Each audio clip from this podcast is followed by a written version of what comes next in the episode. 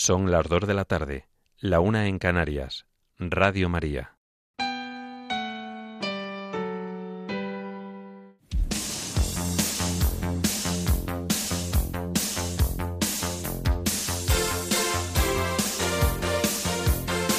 Servicios informativos de Radio María.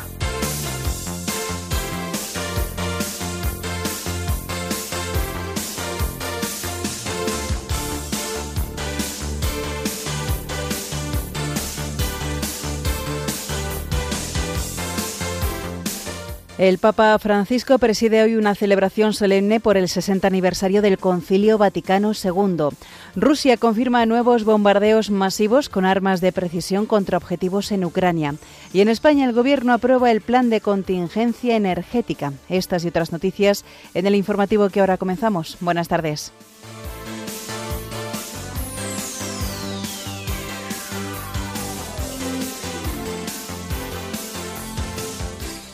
El Papa Francisco pide abolir la pena de muerte en todo el mundo. La Iglesia en Chile celebra su tercera Asamblea Nacional. El Departamento del Apostolado del Mar celebrará la Asamblea Nacional bajo el tema La identidad de Estela Maris. las hermanas hospitalarias de Málaga lanzan una nueva campaña para sensibilizar y concienciar a toda la población malagueña sobre la salud mental. Israel y Líbano alcanzan un acuerdo histórico sobre su frontera marítima, cuyas aguas son ricas en yacimientos de gas. En Francia, la huelga de las gasolineras obliga al gobierno a amenazar con intervenir ante el bloqueo de los carburantes. En España, gobierno y Partido Popular pactan un último intento para renovar el Consejo General del Poder Judicial, pero sin cambiar sus posiciones de partida. El presidente de la Generalidad llama a sus nuevos consejeros a servir a la Cataluña entera. Y en deporte, Real Madrid y Sevilla juegan esta noche en la Liga de Campeones con objetivos distintos.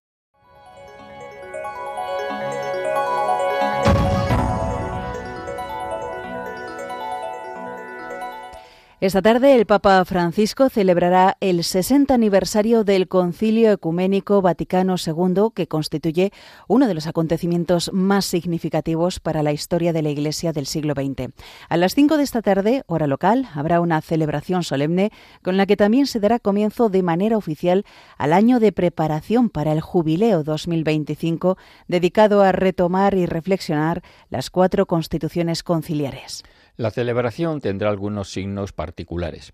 A partir de las cuatro y media de la tarde, hora local, se leerán algunos pasajes del discurso que San Juan XXIII pronunció en la apertura del concilio, Gaudet Mater Ecclesia. Además, se proclamarán algunos textos de las cuatro constituciones conciliares, Dei Verbum, Sacrosantum Concilium, Lumen Gentium, Gaudium et Spes. Después un grupo de obispos y sacerdotes ingresará a la Basílica de San Pedro con una procesión solemne, para conmemorar la procesión de obispos que abrió el concilio hace 60 años. Al final de la Eucaristía, el Papa Francisco encenderá las antorchas a algunos fieles, quienes pasarán la llama a los reunidos en la basílica y les dará a todos el mandato de mantener viva la enseñanza del concilio. Luego, saliendo a la plaza de San Pedro, se recordará la procesión de antorchas que tuvo lugar la tarde del 11 de octubre de hace 60 años, con el famoso discurso de la luna de Juan XXIII, que finalizaba con la famosa invitación para llevar la caricia del Papa a los niños y a los enfermos. La Secretaría General del Sínodo ha difundido además un mensaje para este aniversario en el que señala que el Sínodo representa un fruto de aquella asamblea ecuménica y es una de sus herencias más valiosas. En la carta añaden que la finalidad del sínodo era y sigue siendo la de prolongar en la vida y en la misión de la Iglesia el estilo del Concilio Vaticano II, así como la de fomentar en el pueblo de Dios la apropiación viva de sus enseñanzas, con la conciencia de que ese concilio representó la gran gracia de la que se ha beneficiado la Iglesia en el siglo XX, una tarea, escriben desde la Secretaría General del Sínodo, que dista mucho de estar agotada, dado que la recepción del magisterio del concilio es un proceso continuo, en algunos aspectos todavía incipiente. Les hablamos ahora del conflicto de Ucrania. El gobierno de Rusia ha afirmado que ha llevado a cabo nuevos bombardeos masivos con armas de precisión contra objetivos en Ucrania durante el último día tras el repunte de los ataques durante la jornada de ayer contra varias ciudades, incluida Kiev, que dejaron cerca de 20 muertos y más de 100 heridos. El portavoz del Ministerio de Defensa ruso Igor Konashenkov, ha afirmado que todos los objetivos designados han sido alcanzados, sin dar más detalles al respecto tal y como ha recogido la agencia rusa de noticias Interfax. Varias localidades ucranianas han sido objetivo de ataques durante las últimas horas, incluida Zaporilla, donde ha muerto al menos una persona. La Oficina de la ONU para los Derechos Humanos se ha mostrado profundamente preocupada por la ola de ataques perpetrada ayer por las fuerzas de Rusia sobre distintas ciudades de Ucrania y ha recordado que el derecho internacional prohíbe los bombardeos de civiles y de infraestructuras indispensables para su supervivencia. Naciones Unidas estima que al menos 12 civiles fallecieron como consecuencia de los ataques perpetrados cuando la población se dirigía al trabajo o llevaba a sus hijos a clase por la mañana, según ha explicado la portavoz del alto comisionado Rabina Sandasani. Tanto el presidente ruso Vladimir Putin como el ucraniano Volodymyr Zelensky identificaron entre los objetivos al menos 12 instalaciones energéticas en ocho regiones distintas, según la ONU, que teme que los efectos de estos bombardeos sobre la población ahora que se acerca el invierno y la bajada de las temperaturas. La Fiscalía del Tribunal Penal Internacional también ensabina estos abusos, después de que en los últimos meses hayan constatado sucesivos ataques sobre los civiles. Por su parte, el presidente de Francia, Emmanuel Macron, ha adoptado nuevas disposiciones para ayudar militarmente a Ucrania. Macron se reunió de urgencia esta noche con el ministro de Defensa, Sebastián Lecornu, y con la titular de Exteriores, Catherine Colonna, para evaluar la situación. Al término del encuentro, fuentes del Eliseo anunciaron que el presidente ha tomado nuevas disposiciones para ayudar militarmente a Ucrania y para ayudar a las necesidades de su población. Los ataques, que afectaron a Kiev por vez primera desde hace más de tres meses, son considerados una represalia de Moscú a los avances del ejército ucraniano en los últimos días y a la parcial destrucción del puente que une Crimea con Rusia. Mientras tanto, el viceministro de Asuntos Exteriores de Rusia, Sergei Ryabkov, ha asegurado que Moscú no amenaza a nadie con el uso de armas nucleares. En una entrevista con la agencia oficial rusa RIA Novosti, ha acusado a Estados Unidos y sus aliados de utilizar activamente la retórica nuclear. Según el viceministro, la política de Moscú en materia de contención nuclear contempla el empleo de armas atómicas solo en el caso de contar con información fidedigna del lanzamiento de misiles balísticos contra Rusia o sus aliados, o de un ataque nuclear o con armas de destrucción masiva contra ellos. También ha precisado que Rusia recurrirá a este tipo de armas en caso de un ataque a infraestructuras que, de ser dañadas, impidan acciones de respuesta de las fuerzas nucleares del país o de un ataque con armas convencionales que suponga una amenaza existencial para el Estado. Y aquí en España, el Consejo de Ministros ha aprobado el Plan de Contingencia Energética, una estrategia que el Gobierno ha diseñado durante los últimos meses para reducir el consumo energético de cara al próximo invierno, tal y como exige Bruselas a todos los Estados miembros. Entre otros aspectos, el borrador del Plan español recoge una revisión técnica del reglamento de alumbrado exterior, aunque no establece ningún tipo de límite, solo recomendaciones al uso de luces de Navidad por parte de las administraciones locales. Además, contempla introducir nueva información explicativa en la factura de la luz, concretamente el consumo medio registrado en el mismo código postal, una novedad con la que se pretende incentivar el ahorro mediante la comparación con los consumidores vecinos. A nivel comunitario, los gobiernos de la Unión Europea han acordado medidas conjuntas para reducir el consumo y la dependencia energética de Rusia, que pasan por disminuir el consumo de electricidad, establecer un tope a los ingresos de las renovables, la nuclear y el carbón y fijar un impuesto a las petroleras. La reducción del consumo de electricidad se ha fijado en el 10% respecto a la demanda habitual, con un porcentaje obligatorio del 5% en las horas pico. mientras que el impuesto a las petroleras y gasistas grabará el 33% de los beneficios extraordinarios, que son aquellos que superan el 20% de la media registrada en los últimos cuatro ejercicios. En cuanto al tope a las tecnologías inframarginales, se establece en 180 euros el megavatio hora, aunque se permitirá a los Estados miembros adaptar este valor, que en España está en 67 euros.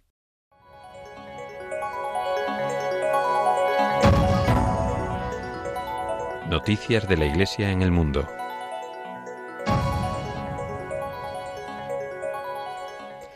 El Papa Francisco ha pedido abolir la pena de muerte en todo el mundo. Lo hizo ayer a través de su cuenta de Twitter con motivo de la celebración del Día Mundial contra la Pena de Muerte. El Santo Padre pidió a todas las personas de buena voluntad que se movilicen para obtener la abolición de la pena de muerte en todo el mundo y añadió que la sociedad puede reprimir el crimen sin privar definitivamente a quien lo ha cometido de la posibilidad de redimirse. Por otro lado, el Papa Francisco ha llamado por teléfono a un sacerdote que lucha contra la mafia italiana. Se trata de don Maurizio Patriciello, párroco de la iglesia de San Apóstol de Parco Verde, en Nápoles. Este se ha convertido en el símbolo de la lucha contra la camorra, la mafia de la región de Campania, cuyos grupos más influyentes están en las ciudades de Nápoles y Casal di Príncipe. El padre Mauricio ha explicado que era la hora de comer, sonó el teléfono y vio que era un número desconocido contestó, y una voz le dijo, soy el Papa Francisco. Y no fue anunciado por nadie, ha dicho, él habló directamente. El sacerdote ha expresado la alegría que sintió al recibir esta llamada.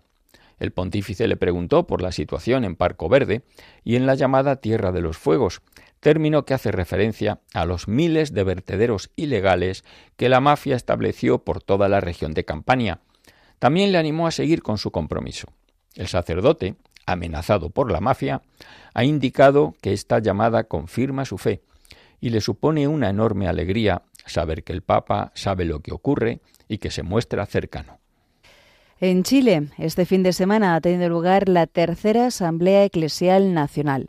Los participantes distribuidos en 60 comunidades han podido discernir, a partir de los temas que surgieron con fuerza en los informes diocesanos para el Sínodo de la Sinodalidad, convocado por el Papa Francisco, y que permitieron profundizar en el proceso nacional de discernimiento iniciado en 2018. Tras la presentación de las propuestas, hubo un significativo momento orante que incluyó una renovación de las promesas bautismales y la bendición con agua de todos los asistentes. Luego, tanto el secretario general de la Conferencia Episcopal Chilena, el obispo Sergio Pérez de Arce, como el equipo de la Secretaría Adjunta para la Pastoral, motivaron a los participantes a llevar estas propuestas a sus comunidades. La síntesis final del trabajo, realizado por las 60 comunidades de discernimiento, será entregada por el equipo nacional dentro de 15 días para poder incorporar todas las sugerencias y aportes recibidos durante la jornada de clausura. En Colombia, la Archidiócesis de Bogotá ha invitado a los jóvenes a participar en la Semana Vocacional que se realizará del 16 al 23 de este mes de octubre y que contiene diferentes actividades para que la comunidad se una y haga parte de esta fiesta de la vida y la vocación. Escuchamos al padre César Carrillo, coordinador de la Pastoral Vocacional de la Archidiócesis. Tendremos distintos espacios para caminar, para escucharnos, para orar juntos en pro del fomento, el aumento y el fortalecimiento de las vocaciones sacerdotales y religiosas. Habrá espacios a nivel arquidiocesano, a nivel parroquial, a nivel educativo, en los distintos ambientes evangelizadores, para que podamos todos crecer en esta nueva cultura vocacional, pensar, orar y construir juntos estas experiencias. El lema de este año es Caminemos, escuchémonos y oremos juntos en nuevo ritmo vocacional. Y está inspirado por la invitación del Papa Francisco para que quienes se dedican a la animación vocacional destinen tiempo a la escucha y acompañamiento a los jóvenes. El objetivo es orar permanentemente a Dios para que no deje de suscitar vocaciones en la Iglesia y dé la creatividad pastoral necesaria para llegar a quienes Él llama.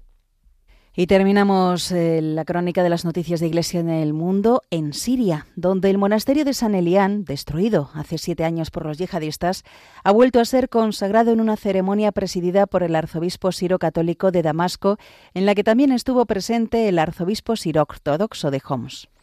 En agosto de 2015, los yihadistas del autodenominado Estado Islámico destruyeron el antiguo monasterio sirio de San Elián, Omar Elián, en el centro de Siria. También profanaron brutalmente la misma tumba del santo. Ahora, siete años después, la vida, las expectativas y la gratitud de los cristianos de la región se agolpan de nuevo en torno a las reliquias de San Elián. La restauración se ha llevado a cabo sin eliminar por completo el negro de humo de las paredes, para que incluso en este lugar de culto y oración queden huellas visibles de esa etapa de la historia reciente.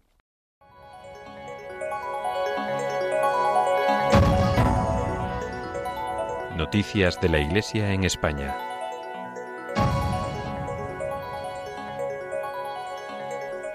El Departamento Estela Maris celebrará la Asamblea Nacional del Apostolado del Mar en el puerto de Santa María en Cádiz del 16 al 19 de este mes, este año en su trigésima edición y bajo el lema La identidad de Estela Maris. La sesión inaugural será el lunes, día 17, a las 10 de la mañana.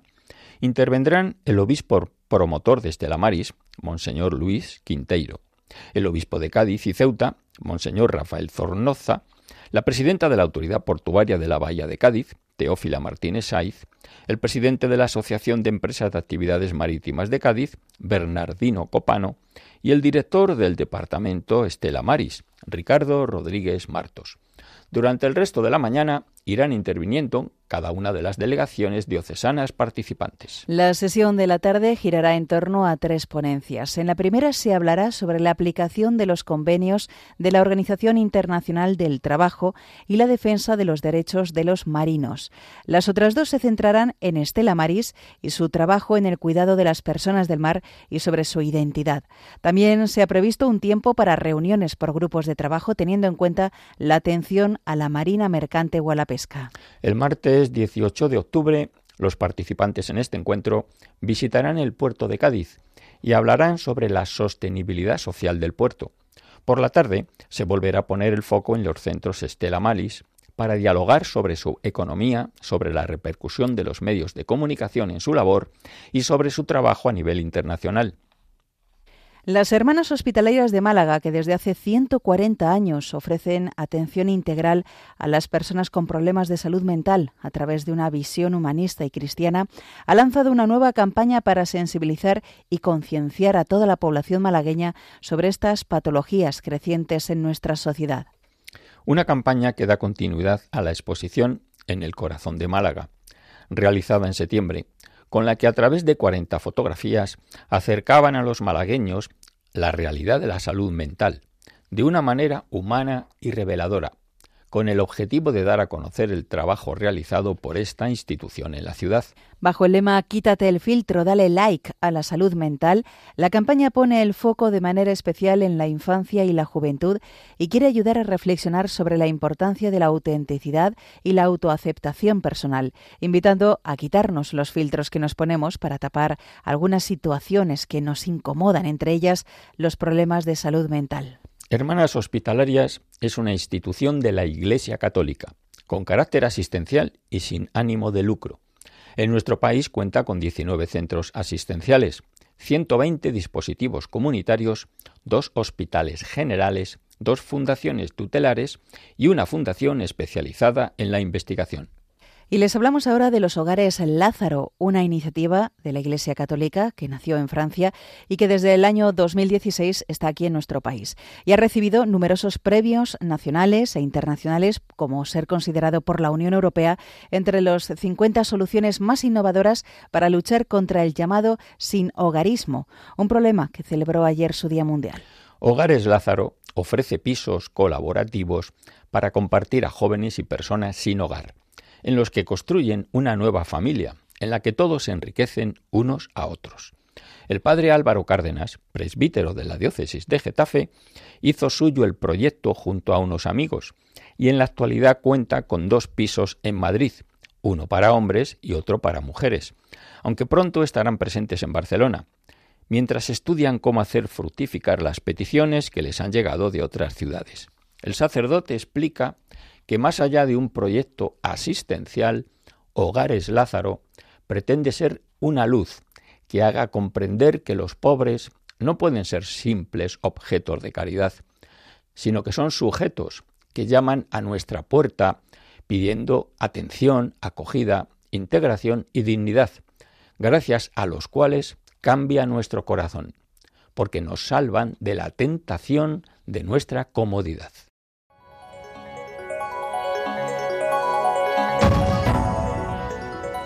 Información internacional.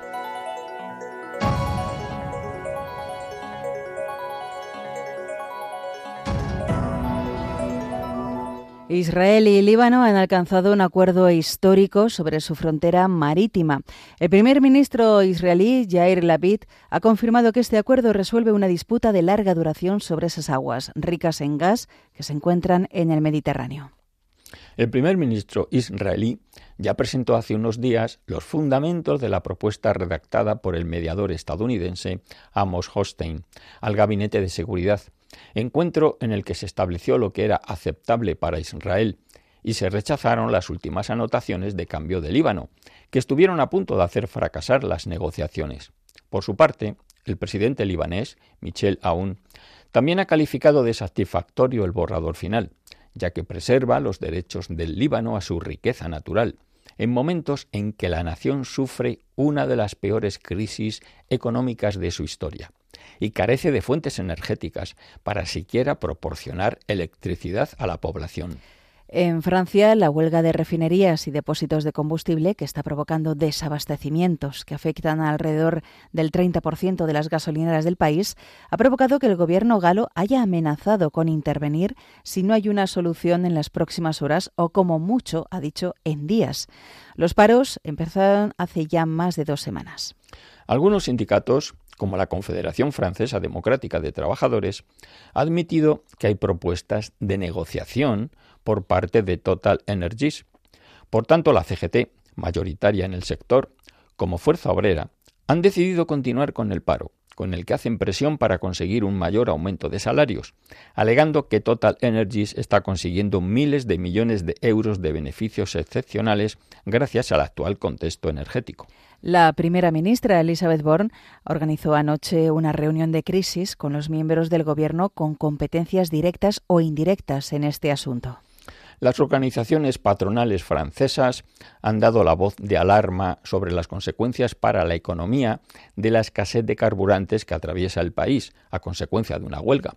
También la Confederación de Pequeñas y Medianas Empresas de Francia ha señalado que las dificultades de aprovisionamiento de carburantes comienzan a pesar sobre la actividad económica.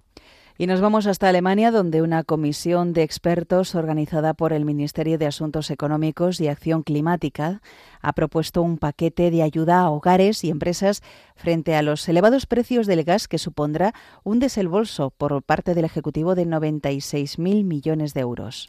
En concreto, el plan propuesto incluye un cheque a los hogares en diciembre y limitación de precios durante un año desde marzo, mientras que para las empresas el tope al gas dará comienzo en enero, coincidiendo con el invierno. Esta cifra está incluida dentro del paquete de 200.000 millones que presupuestó Alemania el mes pasado para reducir los precios energéticos para su población. Los hogares verán topados los precios del gas a 12 céntimos por kilovatio hora a partir del 1 de marzo del año que viene y hasta el 30 de abril de 2024. Este precio únicamente se aplicará sobre una cuota del 80% del consumo habitual del hogar. Excedida esa cuota, los hogares tendrán que abonar el precio normal. Este límite se debe a que debido a la situación actual de Alemania con el gas, el Gobierno considera que debe reducirse el consumo un 20% para poder hacer frente al invierno y que no haya desabastecimiento en el país.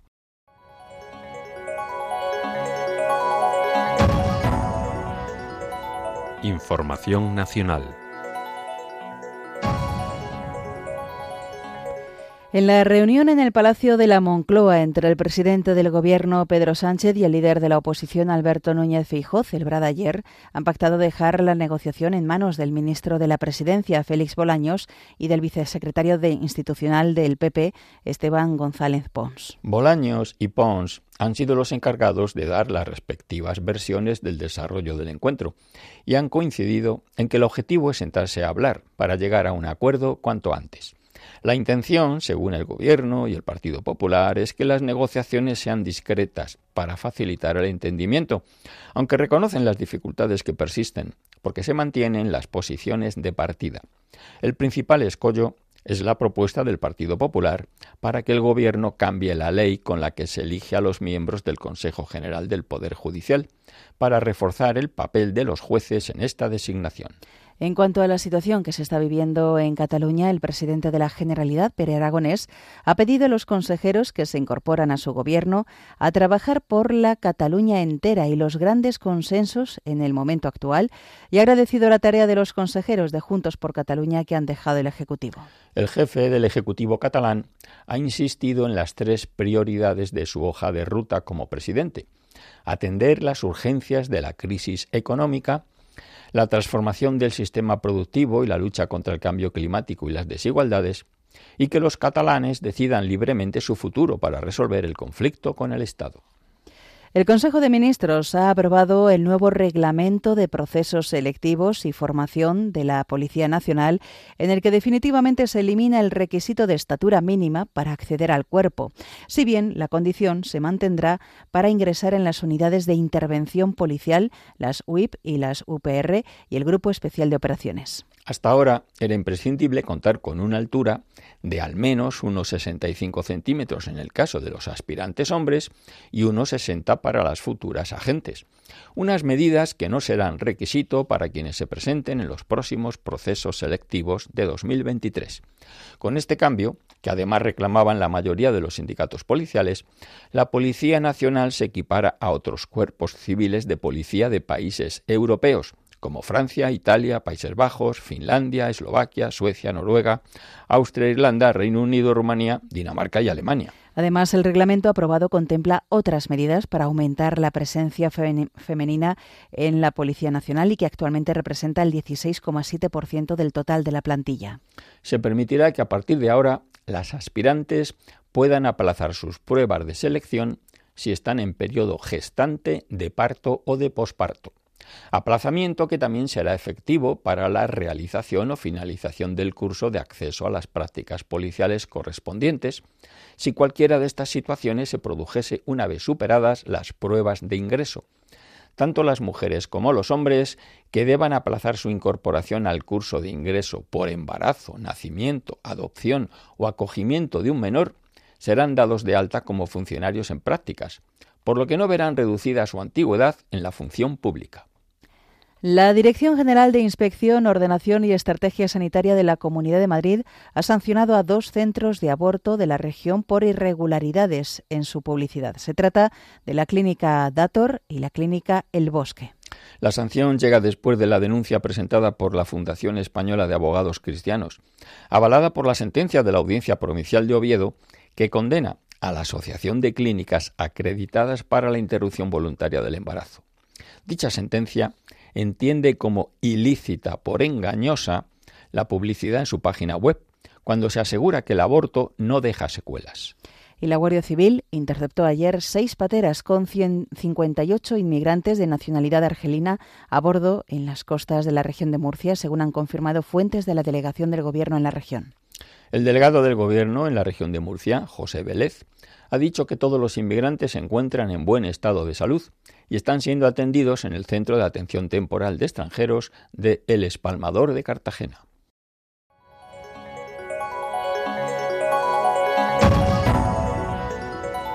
Información deportiva. Comenzamos hablando de fútbol. El Real Madrid juega hoy a las 9 de la noche en Varsovia con el Shakhtar Donetsk en la Liga de Campeones con pleno de victorias, mientras que el Sevilla visita al Borussia Dortmund con el reto de ganar confianza y apurar sus opciones en la fase de grupos de la Champions ante un rival que le asestó un duro golpe el miércoles pasado, 1-4.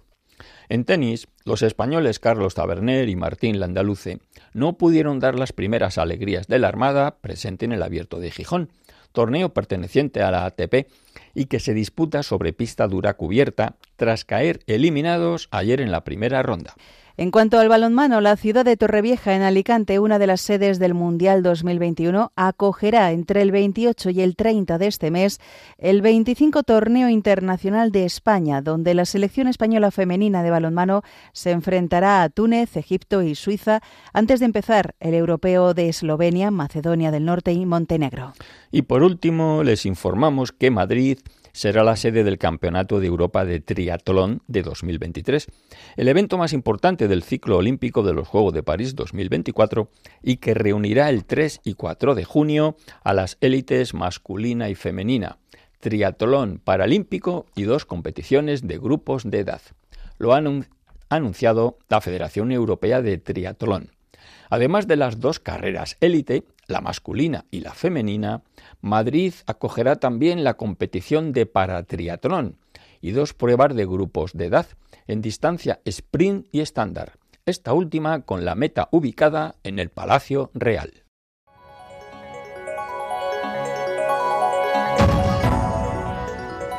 Noticias Autonómicas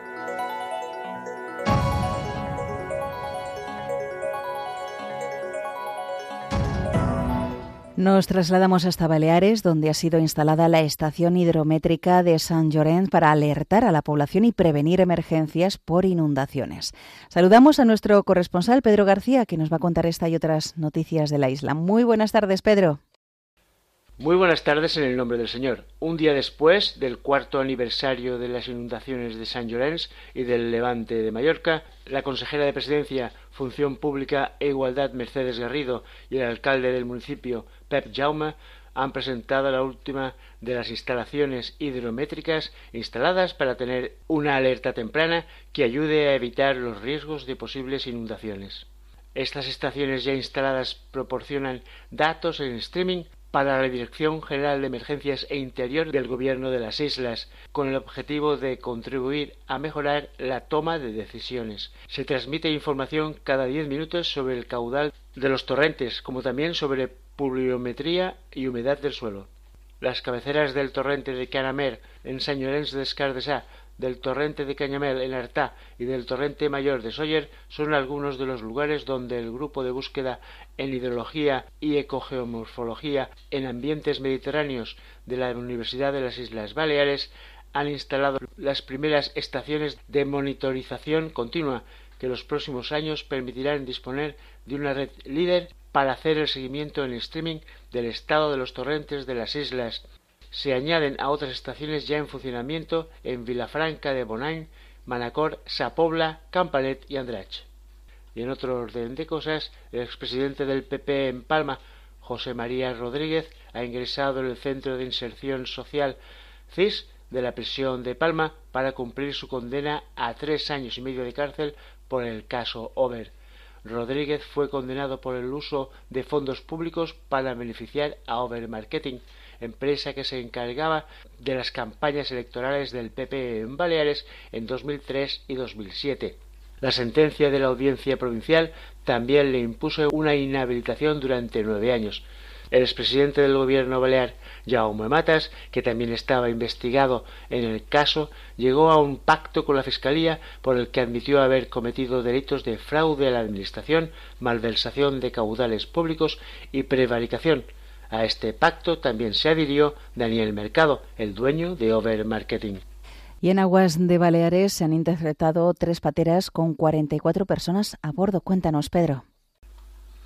Tres pateras con 44 personas a bordo han sido interceptadas durante la pasada noche en Baleares, según ha informado la delegación del Gobierno. A las 22.45 horas han sido rescatadas en el mar 17 personas de origen magrebí al sur de Cala Figuera, Santañí, Mallorca. Tras revistar la embarcación, el helicóptero Helmer. Los migrantes han sido rescatados por salvamento marítimo y todos se encuentran en aparente buen estado de salud. a las 0.40 horas y a las 2.15 horas eran interceptadas en aguas del sur de Cabrera otras dos pateras con 14 y 13 personas a bordo respectivamente. Todas son de origen magrebí y se encuentran en aparente buen estado de salud. Estas tres pateras se suman a otras dos que llegaron en la mañana del lunes, una al sur de Cabrera y otra en Calafiguera, con un total de 29 personas a bordo. El viernes pasado llegó otra embarcación a Formentera con siete personas y el miércoles se produjo una oleada de llegadas con 151 migrantes.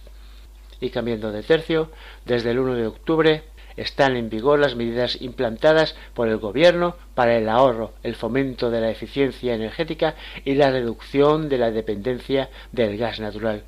Unas directrices que en Menorca y por el momento están teniendo escaso impacto son pocos los comercios que se han puesto al día en cuanto a la instalación de puertas automáticas o cortinas de aire que impidan la fuga de la climatización. Y en las Pitiusas, la Orquesta Sinfónica Ciudad de Ibiza celebra su 20 aniversario con un concierto muy especial en el Auditorium de Can Ventosa. La función, que concentró a decenas de personas, fue dirigida por el leonés Fernando Marina, quien está al frente de la formación musical desde diciembre de 2019. Y la noticia para recordar. Para adivinar la palma del futuro es imprescindible conocer su pasado. La Bienal de Pensamiento arrancó ayer lunes con un viaje en el tiempo a la ciudad de 123 a.C., de la mano del arquitecto e ingeniero Carlos García Delgado, que impartió la conferencia Las raíces de Palma, dos mil años de vida urbana, en el Museo Fundación Juan Marc. Palma, una de las pocas ciudades que aún conserva su nombre romano, era un pequeño campamento militar ubicado en la Almudaina, explicó el conferenciante.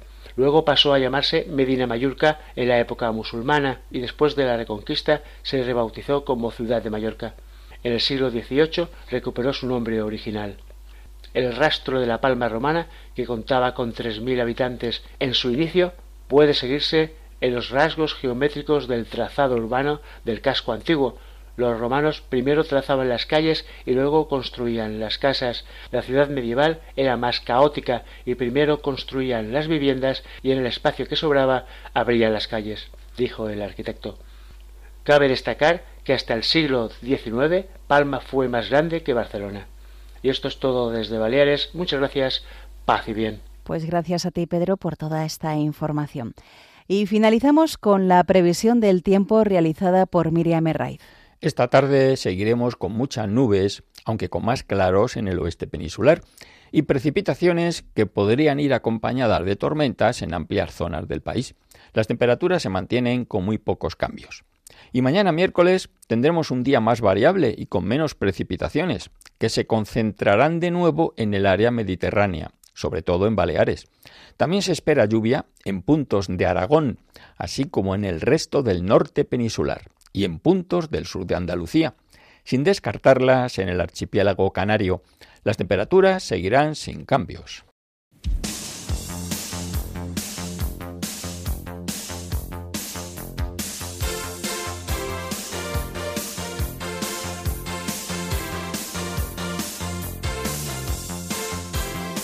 Es todo por ahora. Los hemos acompañado en la redacción Mónica Martínez y se lo hemos contado Javier Alba y Yolanda Gómez. Más noticias a las 10 de la noche, las 9 en Canarias. Informativos de Radio María.